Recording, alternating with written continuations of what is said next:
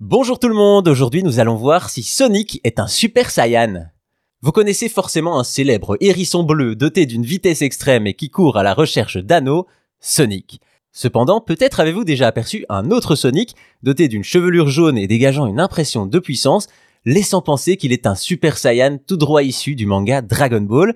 Eh bien sachez que la vérité n'est pas très loin.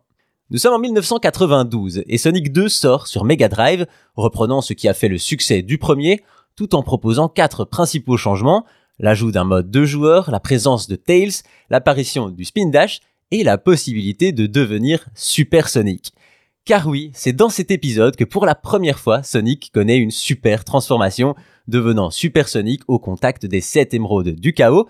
Visuellement, Super Sonic est totalement doré et ses cheveux sont relevés, seuls ses bras, sa poitrine, l'intérieur de ses oreilles et le bas de son visage restent beige, et ses yeux deviennent rouges, et il possède également une aura autour de lui, bref, vous l'aurez compris, il a toute la panoplie d'un Super Saiyan.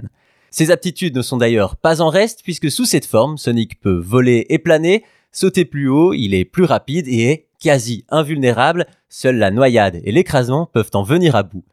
De plus, dans des versions plus récentes et des cinématiques, il peut même créer un laser en joignant ses mains et se téléporter sur de courtes distances, vous l'aurez compris, difficile pour Supersonic de ne pas faire penser au Super Saiyan et pour cause, c'est totalement volontaire. En effet, l'apparence et le concept même de Supersonic viennent tout droit de la transformation légendaire de Dragon Ball, extrêmement populaire à l'époque où sortait Sonic 2.